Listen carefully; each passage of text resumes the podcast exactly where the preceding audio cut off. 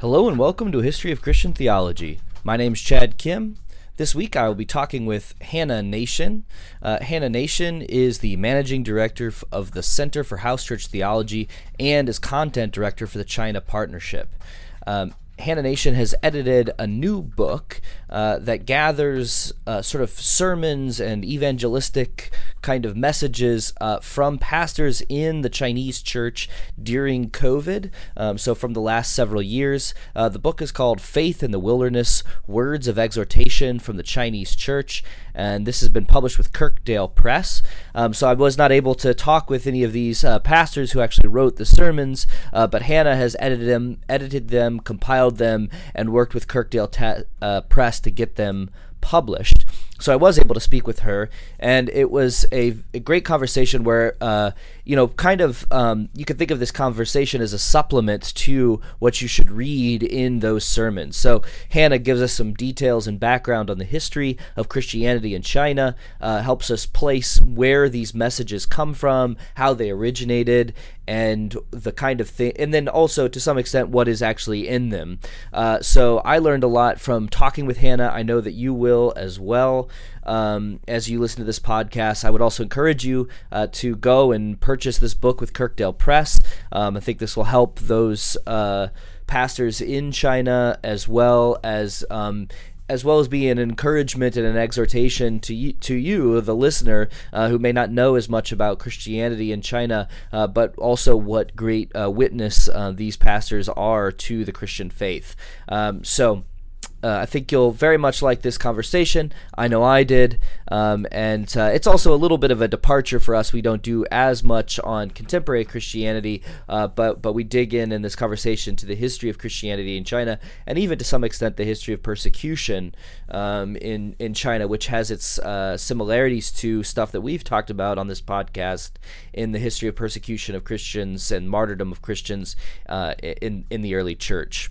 Uh, I'd also just like to say thank thank you to Andy McGaw uh, from uh, I think he's in Tasmania now or uh, Australia, and and Andy was uh, has really enjoyed our conversation on prayer and devotion uh, that we recently released, and uh, he also just wanted to sort of reach out and ask more from us about how we understand Mary's relationship to uh, Christian theology and early Christian theology. So um, it was it was nice to to speak with him some. So if you have questions or comments, please feel free to email us.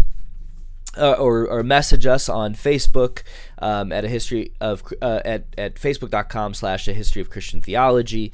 Um, we also have Twitter at theology uh, x i a n. Um, so do get in contact with us. We have uh, at least one more interview coming up uh, with uh, Dr. Stanley Hauerwas that I'm really looking forward to, and and a few others that I have planned throughout the summer. So you know. Keep listening. Uh, those are on the way. Um, and we thank you for listening. And here's my conversation with Hannah Nation. I currently I have two titles right now. Okay. So I'm the content director for China Partnership. Um, okay. I've been with them for a long time, um, since 2014. And then just last year, we birthed a new org out of China Partnership, essentially called the uh, the Center for House Church Theology. Okay. I'm the managing director of that. So, okay. Yeah. So, but I'm still with China Partnership. Very so, good my titles are content director for China Partnership, managing director for the Center for House Church Theology. Okay. Very good. Uh, I I know Hannah just mentioned that uh, she found us by searching on Spotify, and that every now and then when we get a new follower or something, I will click on something and I said, "Oh, this person follows us." And then you were you had a book about uh, and and it said something about you being the uh, content director for China Partnership, and so I was sort of curious what all that was. And then the book popped up, and I was like, "Oh, well, this would be cool." uh, you know, I, we don't really talk much about Christianity in the sort of Far East, or um, you know, have much on on some of that stuff. And actually, you know, from a historical perspective, even some of the stuff that I was reading in your book, uh, you know, was comparing China to ancient Rome, mm-hmm. and um, you know, so there was even some sort of historical connections. Uh, mm-hmm. So the book is called Faith in the Wilderness Words of Exhortation from the Chinese Church. Um, and so we have with us today Hannah Nation, who edited, uh, what is one of the editors um, of the book. And yeah, so so I like I just wanted to sort of branch out a little bit, hear about Christianity in other places.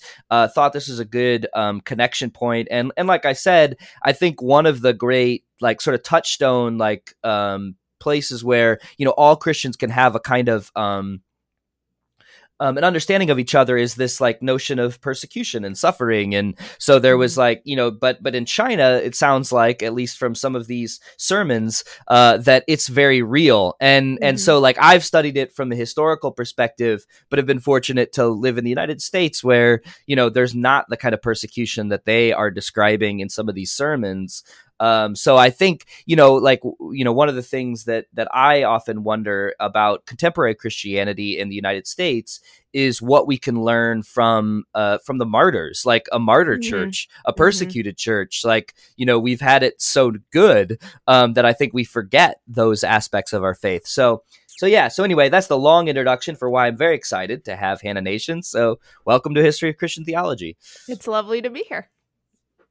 So the um, just to give a little background on some of these sermons. So it's a collection of sermons uh, printed with uh, Lexham Press through their uh, uh, an imprint called Kirkdale, um, and they uh, uh, basically collected. Um, now I wasn't. I, I, think it was in the introduction, but it's a bunch of pastors. Now, do they all get together for a conference and preach all these sermons, or are these collected from their the work that they do with their house churches? That's a great question. So, um, these pastors um, have some connections to each other, um, some relationships with each other, um, but they are across China. They're not all in one geographic location. Um, and basically, what happened was um, several of these pastors had traveled in early 2020 to a um, conference outside of China. It, wasn't a, a, specifically Chinese conference um, that took place in Kuala Lumpur, Malaysia. Hmm. Um, mm. and but there was a significant Chinese presence there, um, very significant Chinese presence there, and several many of the speakers were Chinese.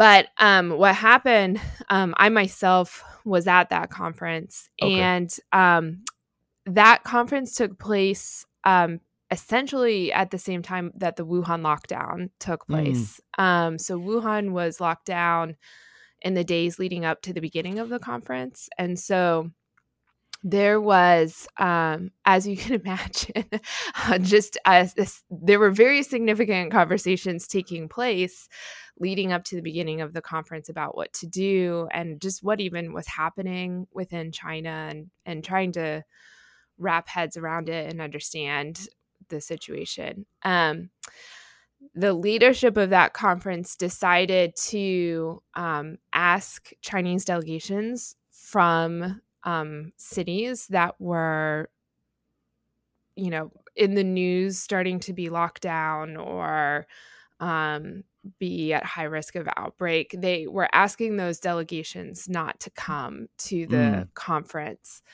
Um, but that was a really emotional thing to do because um, Chinese Christians don't have a lot of spaces to gather and meet with each mm-hmm. other, especially in such kind of um, large settings. And so um, it was not an easy thing for um, these delegations from various cities to be asked not to come and especially mm-hmm. especially given the circumstances you know it was mm-hmm. no one knew what was going to happen so um the chinese essentially said okay if we're asking people not to come then we're going to live stream this conference into mm. china mm. and it was the first time they had really done anything like that mm-hmm. um because of the security risks mm-hmm. involved and so they live streamed it and there were so many people who watched it. It was, you know, in the tens of thousands of wow. people who watched the live stream. Um, when the conference concluded, by that point, um, you know, it was at that point, Wuhan was officially locked down. Things were pretty intense in China, and there were now a couple thousand conference attendees who were going back into China. And um, the Chinese leadership essentially said, um, we need to st- not stop what we've started with this mm. live stream. This is a really important time to preach the gospel and essentially to count the risk mm-hmm. um, involved in doing so. And so um, after everyone returned, they started having these evangelistic, online evangelistic meetings, um, pretty open access.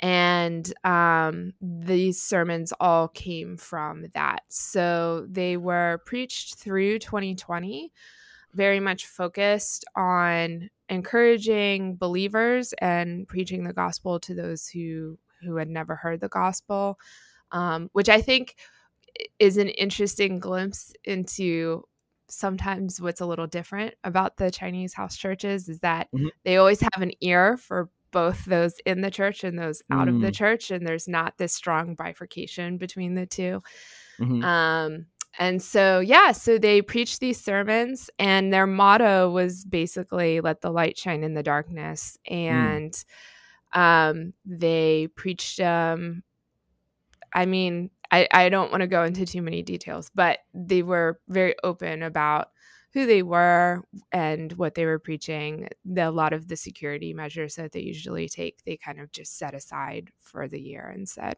we just need mm. to get the gospel out there. So, yeah, I, I mean, I was trying to think of different stuff that, um, um, you know, that would sort of, uh, uh, indicate the the time in the ser- uh, in the um, p- the pandemic and when these sermons mm-hmm. were preached.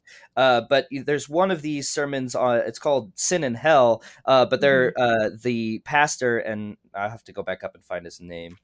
Um, or her? Uh, are they? I think they're all male. They're they're all they're all men. Mm-hmm. Yeah. Yeah. Um. So, oh, Yang, uh, Yang Zibo, Chibo, Shibo, uh, Shibo, Yang Shibo, Shibo. Yeah. Yang Shibo. Uh, I do not speak Chinese. That's totally um, okay. uh, he uh, he he draw drew on this uh, actually this uh, passage from Martin Luther, which I had heard um, some American pastors used, uh, but it was you know it was really interesting to hear him talk about um, like what Chinese cr- Christians were willing to do to be with people during the mm-hmm, pandemic. Mm-hmm, um, mm-hmm. And so, you know, he mentions it on this on page 55. But, brothers and sisters, the pandemic originating in Wuhan showed us how close we were to death. But the good news of salvation tells us that death is not our final destination, but it mm-hmm. points to the eternal hope of entering into God's arm. And then he has this call, therefore, we must be brave and make use of all the resources God has given. Uh, it sounds a little bit like what you were just describing uh, let the yes. light shine in the darkness.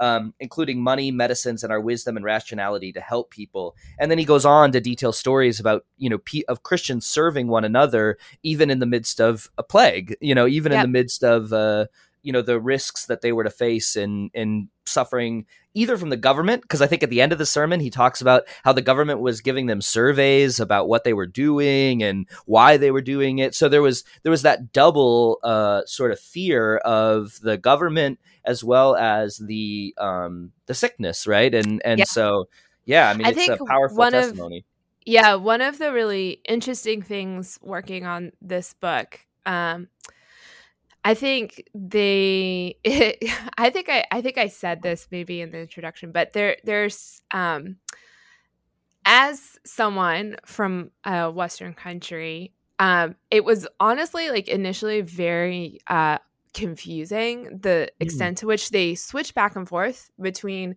talking about um COVID and the realities of like physical health suffering and um, the topic of persecution and mm-hmm. like suffering that comes from an outside force essentially and um and and like there were times in which it, it was almost like hard to track with like what are we talking about here because i think uh-huh.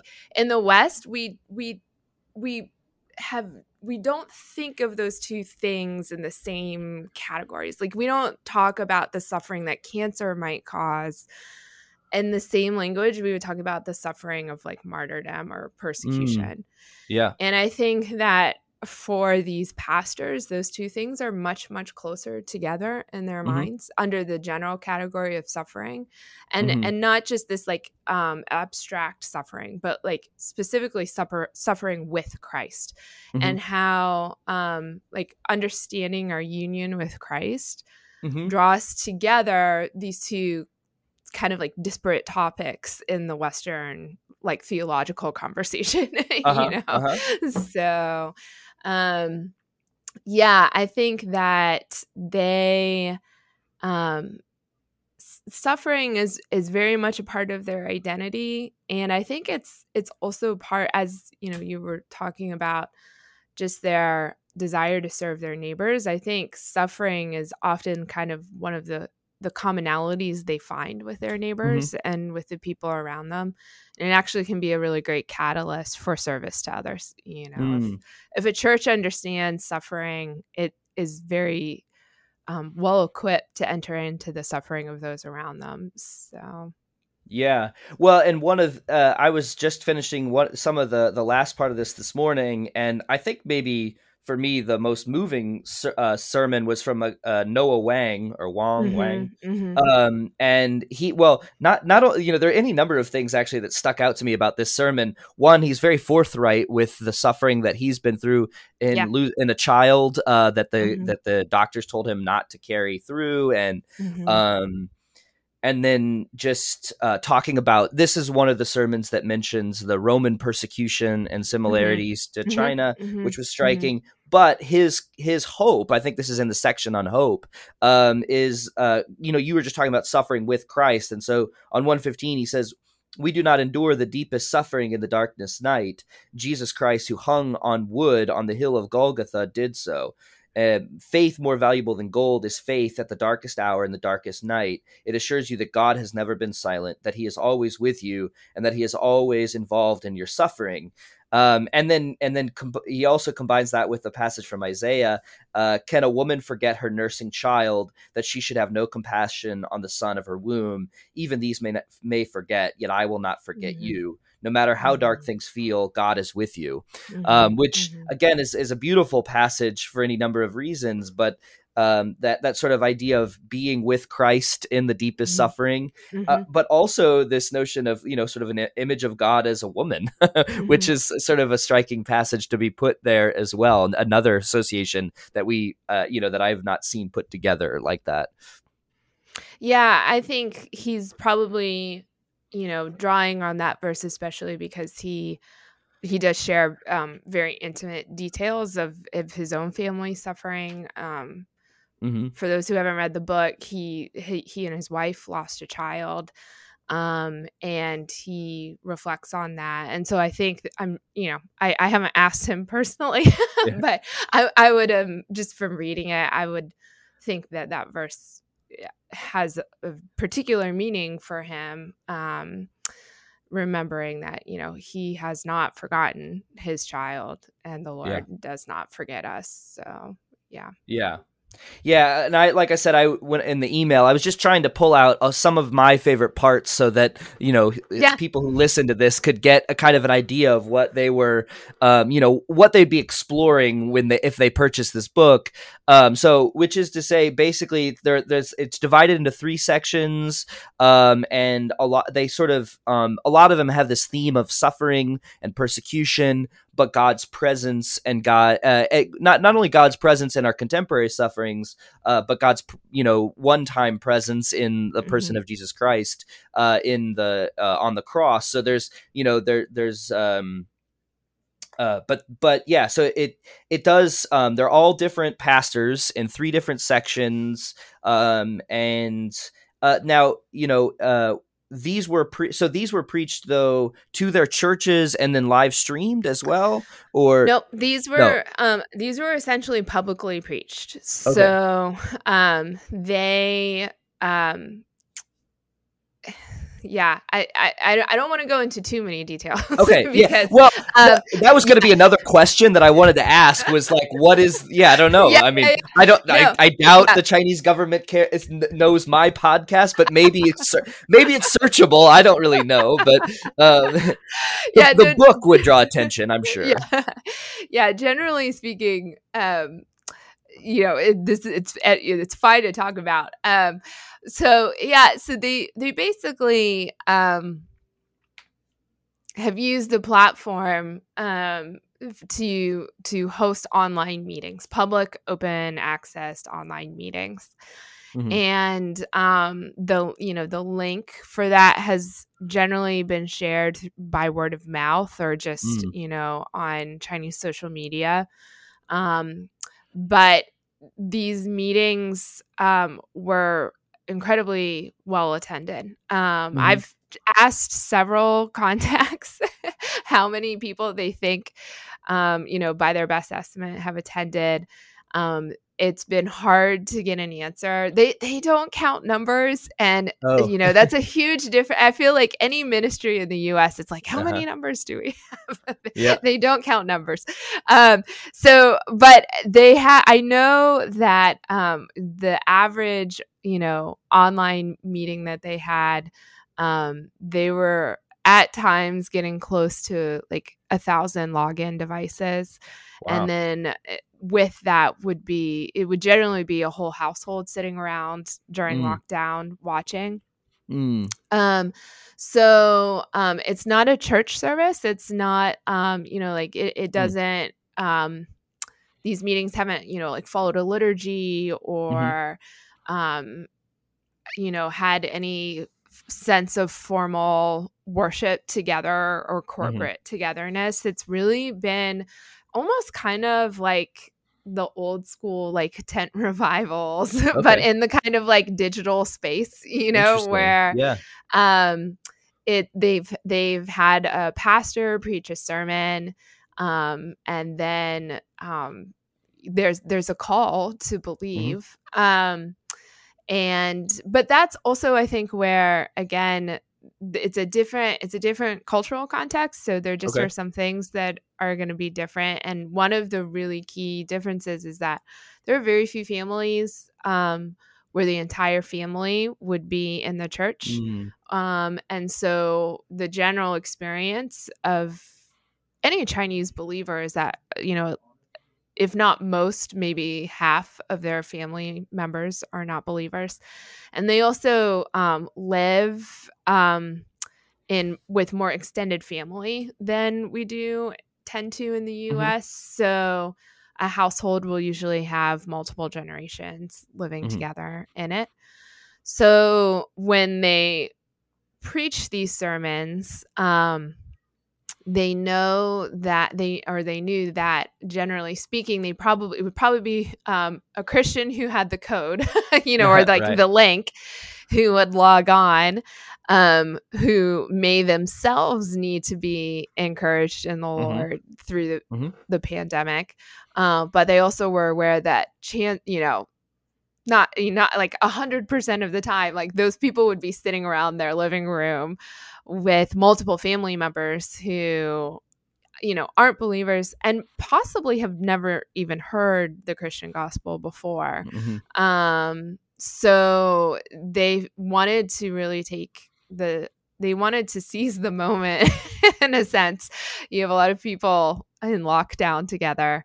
Um it's a good time to to share the good news with people sitting around not knowing what to do with themselves. So yeah. Um, but yeah, so there it's not a church setting. It's really kind of more just like a, a public square, mm-hmm. um, public meeting setting. So Interesting. Yeah. Well, and so th- that I mean that's another kind of uh, question that I had, and and you can do this as quickly or as much as you know but the so it, these um these pastors are generally identified with the the three self um house church movement is that right so no so there okay. are i would say two um I mean, there are Christianity in China is huge. So, okay. um, there. I think are, I've heard that by numbers, there are more Chinese Christians than there are in the United States. Is that right?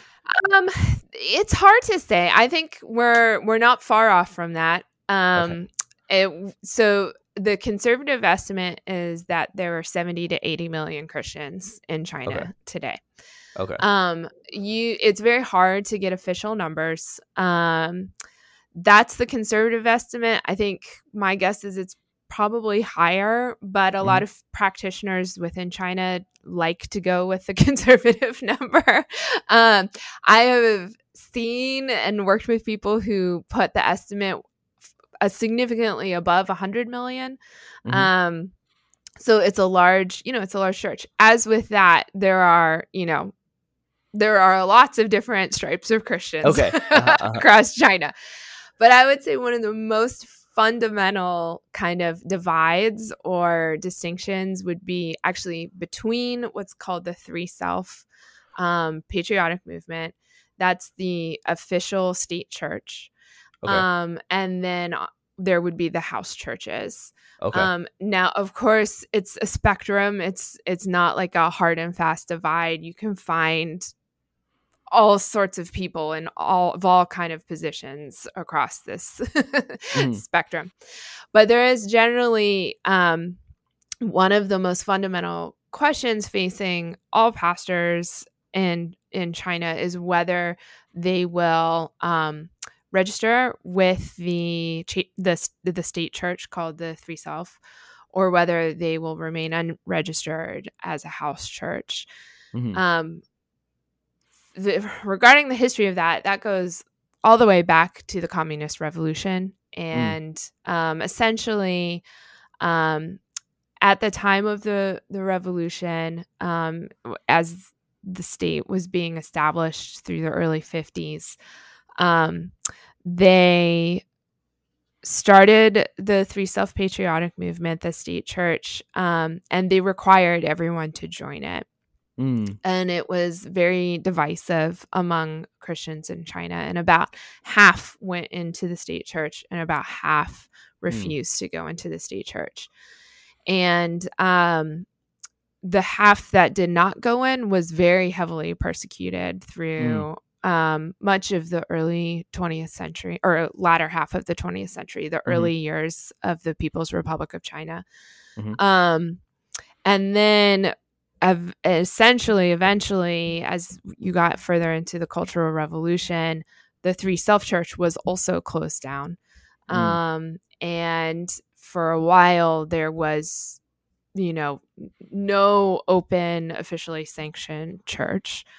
Um, but in the 1980s, when China started to open back up again, the Three Self was permitted to mm. start again. There was a several decades really i'd say from especially in the like late 90s through the kind of early 2000s there was a lot a, a lot more openness than had been experienced for a mm. long time and i think that was a time where it for a lot of people it felt like the distinction between the three self and the house church might be getting grayer mm.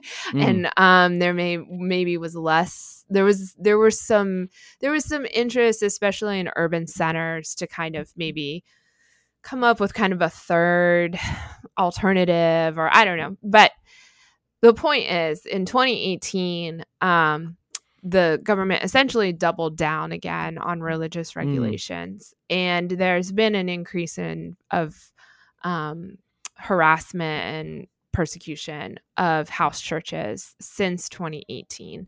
Mm-hmm. And so, um, you know, nothing that is happening in China is anything like happen what happened in the 20th century. you know, mm-hmm. where we are not um, at the levels of persecution that the you know forefathers of the house church experienced. Um, but there is very significant pressure put on house churches today and and it, and it really brings up a lot of questions regarding the church state relationship mm-hmm. and i think for a lot of these guys the ultimate question is is who's the head of the church mm. um and you know, you can get into all sorts of very interesting conversations about church state theology. Sure. but that's not the focus of this particular yeah. book. We actually have another book coming out at the end of this year um, okay. that focuses very specifically on that question. Um, but yeah, there's so I think um, trying to think about how to sum up today in China. Um, oh, well, this is maybe helpful. I would guess, not guess, there are more house churches than there are three self churches in mm. China today. So the majority of Christians within China are worshiping um, within a house church setting. Um, the three self church is also significant. It's it's very large, but the majority of of believers in China would be in the house church. And the pastors that have the uh, sermons in this collection, and I guess I mean sermons is sort of an interesting word to, based on what you said. It's not exactly a sermon in a liturgy, so they're they're sort of like. Uh, you know evangelistic messages to some extent yeah, like evangelistic to... evangelistic sermon would be kind of okay maybe a way you could put it. So yeah, yeah, okay. Uh, yeah. But I was gonna say, are they? They're from. They're all in the ho- they're all in, in house churches. So, okay, so and that's why nope, yeah. and that's why um uh, most of them are writing under a pseudonym. Uh-huh. So uh-huh. yeah. Well, we're yeah, huh. Well, I have I have lots of questions, but one one of them one of them kind of relates to more of the what may be a future book. Um, but uh, w- which is that you know the relationship of of church and state, which is, is one that I find fascinating. But yeah. I guess as a theologian, like when I you know, I mean, I I've been you know studying theology for many years, so when I look at this and I read through this, it reads to me like sort of like American kind of reformed ish uh evangelical christianity. Um so it's like i you know i don't hear anyone talking about uh infant baptism or something but it's a they have a very strong sense of god's sovereignty of election to some extent um, and then like even the description of Christ on the cross fits kind of a penal substitutionary uh, way of reading the atonement. Um, so you know, so when I'm reading through this, like I'm just I can't I can't help myself. I'm always trying to figure out okay, what is their sort of theological perspective? From? Yeah, yeah. Um, yeah. Is that a fair characterization of? It's a yeah. very fair characterization. Yeah, I think um, these pastors. So you know, if the first uh, way of kind of starting to understand Chinese Christianity would be the house church versus three self um, mm-hmm. differential, then um, you know within the house churches as i said there are there are you can throw a stone and you know hit, hit a you know whatever whatever yeah. you would expect to hit um but yeah, there's a, I would say one of the most kind of um, significant growing um, expressions of uh, Christian faith among the house churches would be exactly what you described. Um, they so the house churches when they were birthed in the 1950s, a lot of what shaped the three self versus house church divide actually came out of the theological debates of the West at the beginning mm-hmm. of the 20th century. And so, okay. a kind of very loose categorization would be that the house churches were very much uh, coming from a fundamentalist perspective. Okay. And the three self would have been coming from a more traditional liberal theology okay. um, perspective. Now, of course, we're talking about China, so you can't just map it over. um, but that would be a general categorization.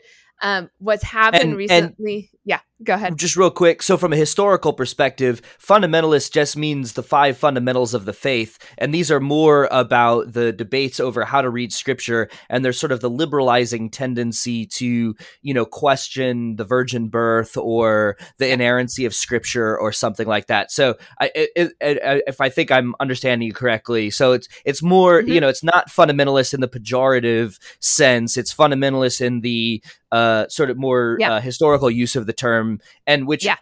go tracks pretty closely on to um yeah debate well i so i went to princeton seminary um and uh, um and so you know you know this is the 1920s machen Yep. and some Yes, of their yes. kind of yeah okay Yep. Yep. Yeah. Yeah. Yeah. So I mean, uh, yeah. i just want to make sure i that right Oh, yeah, no, you're you're exactly right. I'm laughing because um, I mean, I find this topic fascinating, so I can just Uh-huh. like talk about it forever. So I'm sitting here like, how much does he really want to go into all Oh, these little details? it's well you know i mean I yeah.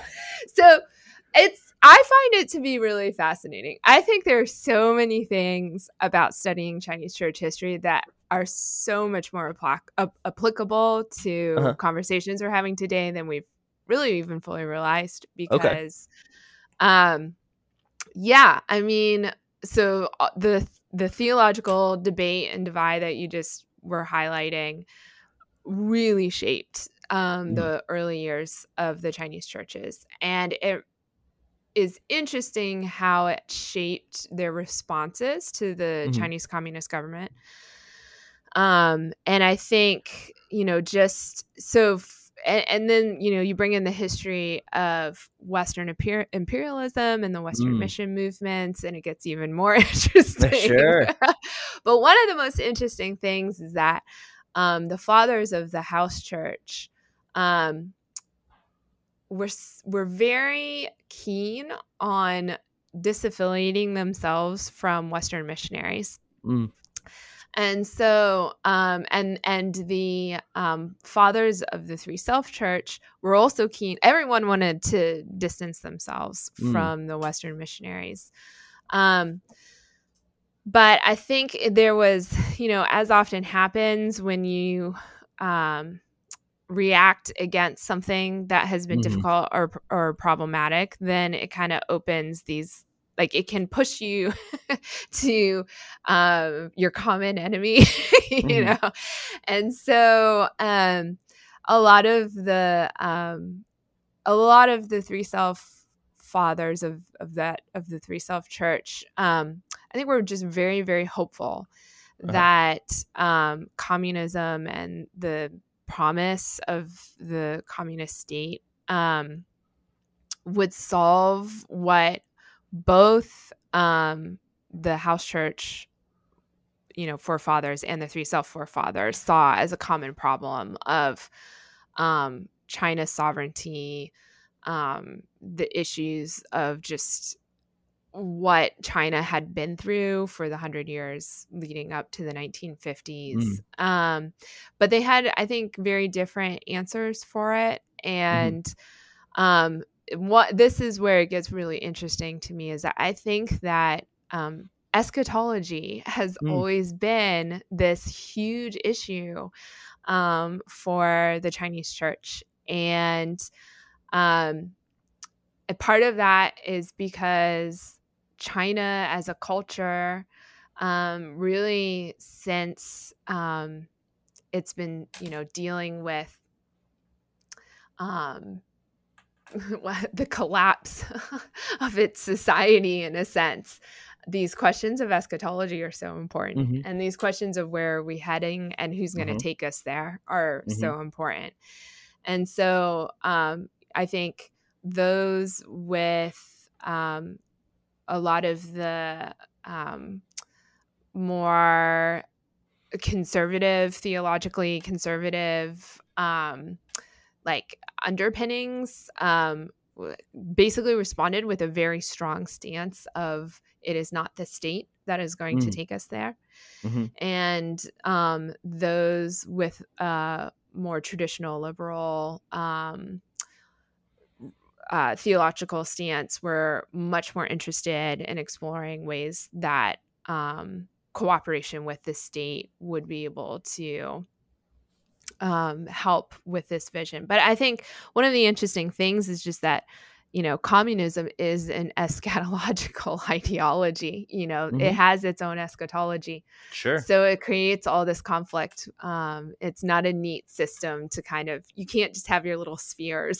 Mhm. um, so yeah so anyways we could we could keep going down this path for a long time. Sure. Well i mean the I same that you question in there and i'm not sure i answered it. No no you well we yeah we went we went deep. Uh, well i just no it, it helps it helps it helps in any number of ways. One, just to sort of know where these pastors are coming from. Um, yeah. You know, with history, with Christianity. Oh yeah, that was the question. Yeah, yeah, yeah, um. But but also, like to some extent, you're answering another one of my questions, which is, you know, um, which is the relationship between uh, sort of Christianity and the local culture.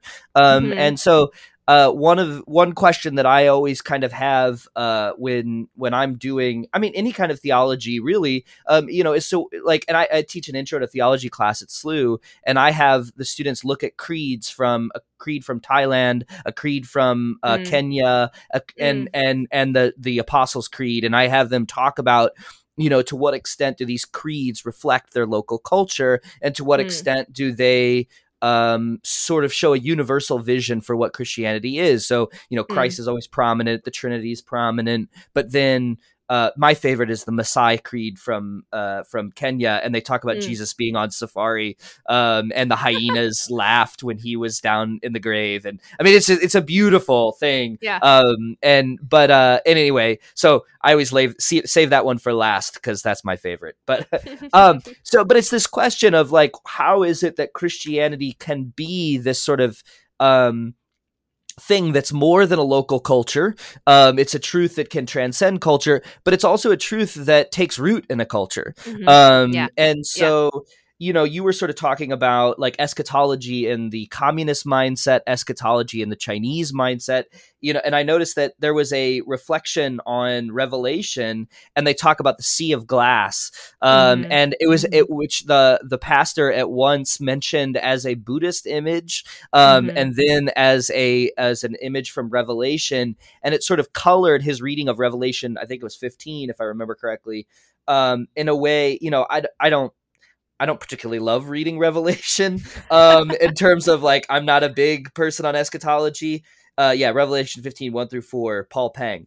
Um, but but it was fascinating because he was using this reflection to talk about the end, as you just say, as you rightly say, and the grace that can bring us to the end, um, and how that can kind of look differently from the the sea of nothingness, I think it was in in uh, Buddhism, if I uh, mm-hmm Mm-hmm. Uh, but yeah, mm-hmm. so it's just interesting overlapping of like how ingrained it was in the culture. So I don't know. Do you want to speak to that? Like what, how Christianity has sort of the the the the kind of missiological term is indigenization. Sure. Um, yeah.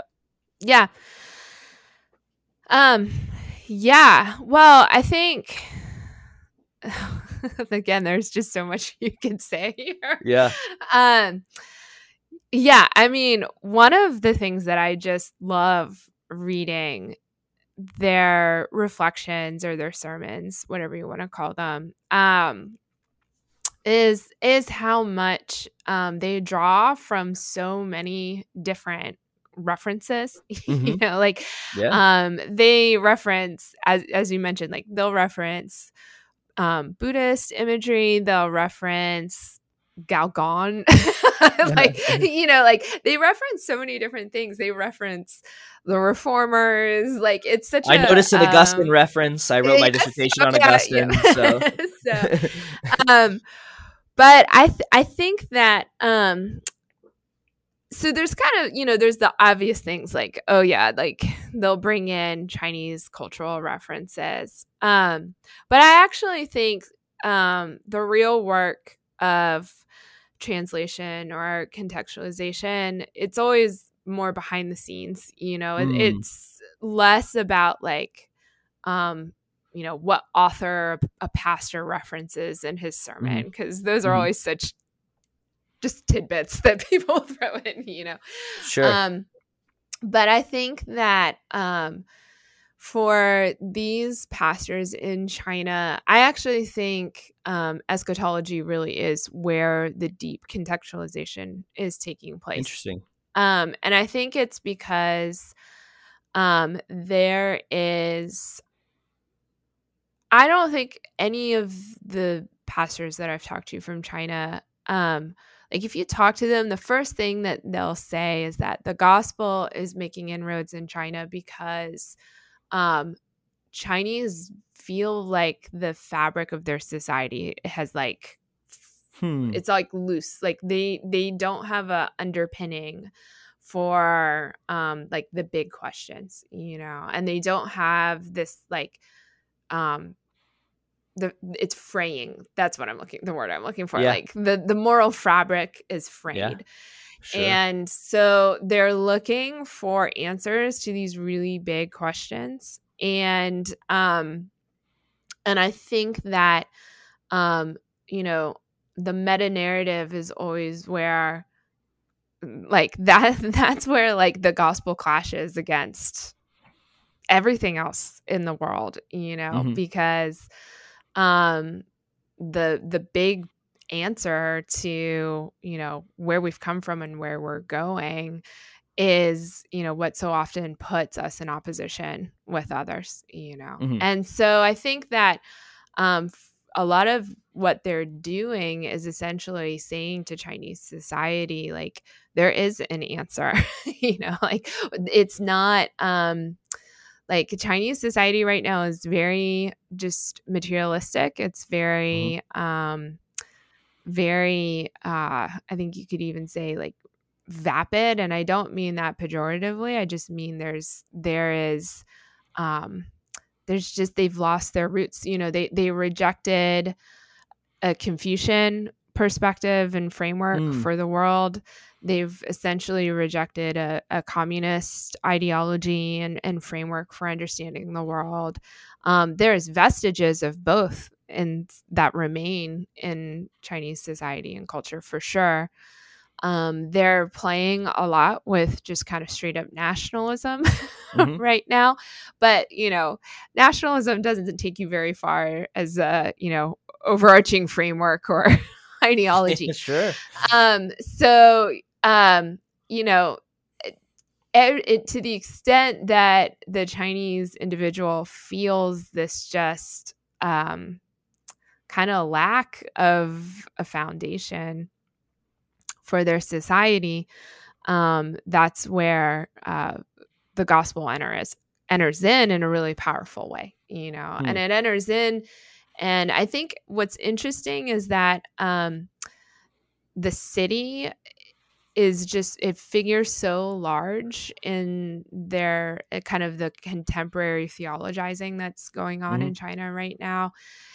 If if I you know I, I don't know if you've ever been to China, but it's impossible to go to China, let alone Asia, um, and not just be like thoroughly like just blown away by the size of the cities there. Mm. You know, like um I think that to the extent that, you know, kind of pastoral imagery or like the countryside Mhm. gets like um centered in a lot of like western theology like probably one of the most significant ways that i think chinese theology will like provide a, a contextualized like change is that it will be like the imagery of the city will become more important because they Mhm. all live in these massive massive cities and you can't live in a city of like 20 million people plus Yeah. and not have that just shape your understanding of like what we're talking about when we talk about the city of god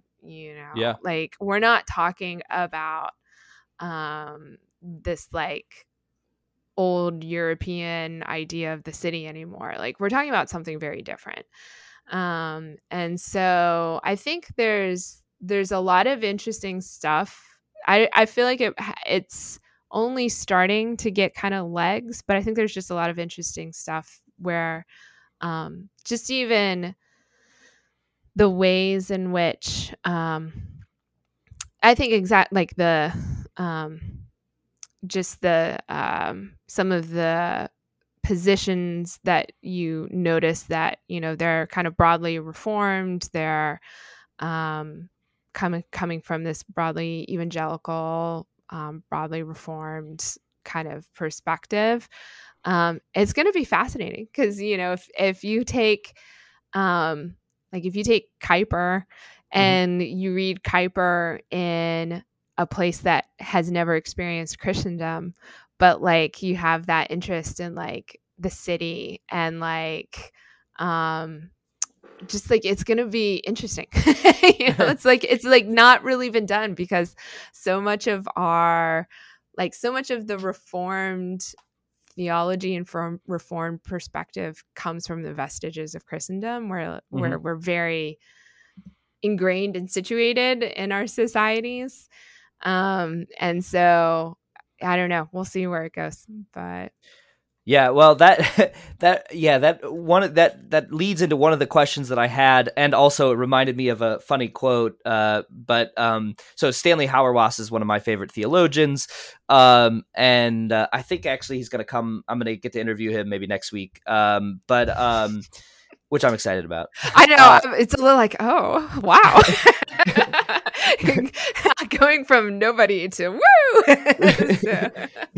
well, but he well he, anyway, but he makes a joke. I think it's in respect to Kuyper. He says like uh like the Kuyperians or the the Reformed set out to uh sort of conquer the world and they conquered uh, Sioux City, Iowa or something like the, like these and yeah um, or wherever Dordt is. I don't remember where Dordt is in Iowa. Um, but um, yeah. Anyway, so there's that. But but so which also raises the question of that. Uh, like what um and this also makes me think of Andrew Walls who talks about the translation of Christianity yes. into new yeah. contexts yeah. like the what what I found so compelling about his sort of theorizing about this was that the gospel when it goes into a new culture uh it it can also bring critiques back on the host culture um, yes. um so that is like uh, it seems like the power of a book like this for contemporary Christians in the United States, say, uh, which I assume are many of my listeners, um, it might be, you know, in what ways do the Chinese Christians, what what ways can they offer us a kind of critique um, about, you know, how we see ourselves? I think you were starting down that road at the end of your last question, yeah. but like you know, yeah, what what can we learn from them about um, about who Christ is and about what Christ looks like when he transforms uh, a culture? Yeah. Yeah. Walls has been really important for a lot of my work and a lot of my thinking. Um, and I think exactly that. I think that as we see Christianity entering into China, um, as we see our brothers and sisters there just um, theologizing and and preaching, um, there's there's just so much that we can learn from them. Um, yeah, I think one of the things that, um, well, I, I guess there are two things that I would highlight.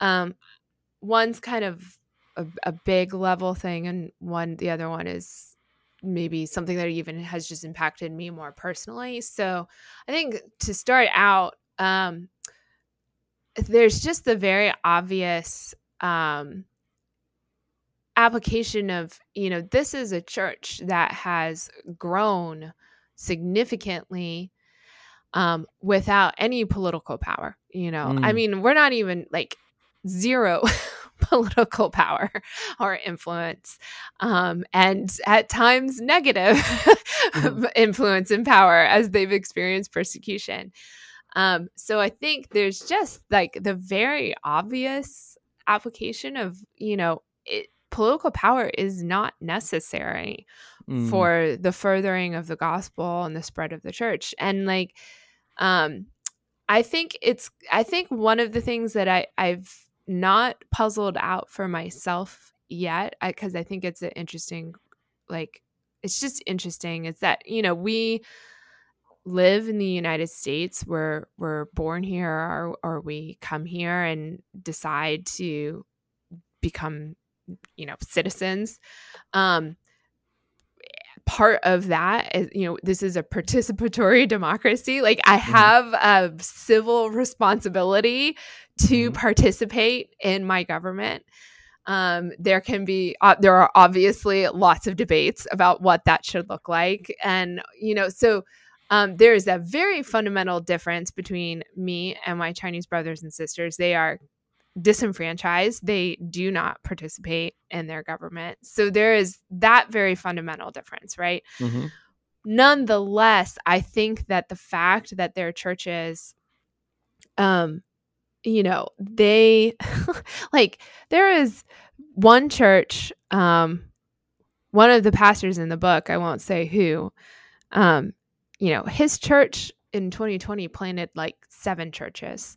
Wow. Um, and that's like in the midst like of active pers- they're they're an actively persecuted church and it was in like the height of the pandemic and they uh-huh. planted seven churches you know so and so so part of me is just like okay like clearly loss of power and like disenfranchisement does not stop the furtherance of the gospel you know mm-hmm. and we can learn a lot and i think we should learn a lot but from them on that you know and mm-hmm. i think it takes a willingness to listen i think um there's just it's hard to humble ourselves and to admit we might have something to learn from yeah. um, those on the other side of the world.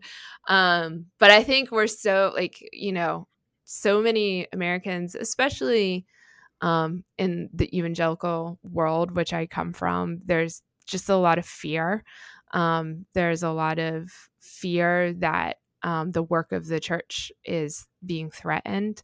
And, um, you know, I, I think that we can, you know, we might be able to acknowledge that there are challenges ahead for us, but the fearfulness and the, um, I think the kind of sword rattling mm-hmm. um, can be checked when we look at um, just the Lord's like the, just the fruitfulness of churches that live in marginalized situations, you know. Um, and I think that that kind of then m- maps onto um, just some of the personal things that I've been thinking about. it. It's just that I think that um, so much of it comes down to a question of, you know, who do you love, you know? Mm. And I think um, one of uh, a fellow that I work with, this is what he talks about all the time. He says that um, the government, you know, it doesn't just want um, people to comply. It wants it wants the love of its people. You know, it mm-hmm. wants people's hearts. It wants to be the answer to those big that that those big meta narrative mm-hmm. questions, right? Those big framework questions. Yeah. And I think that um that is something again that we can we can learn from them, you know, that um counting the cost and you know walking the way of the cross is not about these big um like like let's sit down and write this like big thick book on church state theology and spheres and i mean that's all great but you know like at the end of the day it's about who do you love you know mm-hmm. and like who has your affections mm-hmm. and mm-hmm um, those then get mapped out on these bigger questions of church and state. But um, if you aren't clear in your heart on, you know, where your allegiances and where your loves lie, those those issues of church and state just kind of become dry and they become matters of of battles you know mm-hmm. um so and i think that's just where like suffering I feel like the Chinese church has such a good pulse on um, the suffering that we experience in this life. Um, going back to you know, I guess where we started, but um, it's a it it is about our union with Christ, you know, and um, we live in a fallen world, and there's pain and suffering all around us, you know. But um, because of Christ and because we live in Christ and we've died in Christ and we live in Christ, like we, um, there's to, in some way, it's a mystery to me, but we are participating in his suffering, you know. Mm-hmm. And Paul says we fill up the afflictions of Christ. and that's a haunting thing, you know. Mm-hmm. And I think the American church has been running from it for so long. Yeah. You know, I think so much about our identity and um and and it just it just it's in everything but we are we are allergic to suffering we see suffering as um, something to avoid at all costs and i don't think that um, you know the new heavens and the new earth are when suffering is put to rest you know or or put to death but we're not there yet. Mm, so yeah. our call, it's a call to to walk with Christ, and He was our suffering Lord. You know, so Well said. Yeah.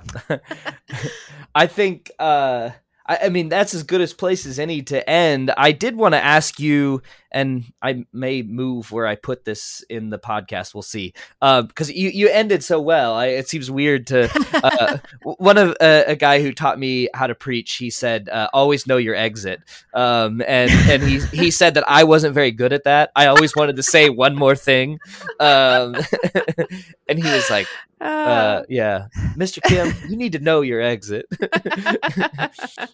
um, but I did want to ask you about how you got in uh, into co- like you know how this kind of fits with into all of this. Yeah. yeah, so, I mean, you know, it's you've you you seem to have a great grasp of Christianity in China and the history, and you know, obviously, but it, just uh, yeah. How, how did you get connected with it all? Yeah. Um that's a great answer or question and I I feel like I still struggle to come up with a succinct Okay. answer to it. Um I I you know, I mean I think really the short answer is that I feel like the Lord has just kept putting this in my lap. Mhm. and I so I just keep like being involved with China. so Oh, there you go. I um, first went to China as a college student in 2005 and taught English. Um, I basically, I would say from that point through um, the time that I started working with China Partnership, I really um, thought that I was doing multiple short term stints um, serving in China. And so I, I taught English. Then I um, served on a team doing campus ministry um, in a city in Southwest China. Um, I did that for a few years. Then I came back to the US and I worked with Chinese international students here. So my background really was in very um, relational ministry with Chinese. Um, but I eventually felt like that particular calling was coming to an end. Around that time, um, China Partnership reached out to me, and I've always loved to write. And um, I was in seminary at that point, and um, they really had this idea of wanting to share um, the voices that we were working with in China with the global world Mhm. um, the global church. And it took us a long time to figure out how to do that. so um, I think it's, let's see, we're, what year is it? It's 2022. Mhm. Yes. So it has been eight years of trying to figure out how to do this. Um, and we've kind of finally got a lot of pieces in place that allow us to do it. Um, so yeah, that's like I, I it's hard for me to answer because I I didn't wake up one day and say like, "Oh, this is what I'm going to do." And I didn't like go to school thinking like this is what I'm going to do. so um but I feel like there's there's been a need and it's interested me and I've had the the background and the relationships and so um it feels like the Lord has been leading and I've just been following. So That's great. Well, um, I don't don't mean to take up too much of your time, so I appreciate you uh, sharing with us for the last hour. Um, and despite some tech technical difficulties at the start, um, but it sounds like I need to have you on to ask you about the next book here uh, at some point. you're Some- gonna love the next book. The next Yeah. book, um, I'll do a quick plug for it. It's Yeah. um, so there's a pastor.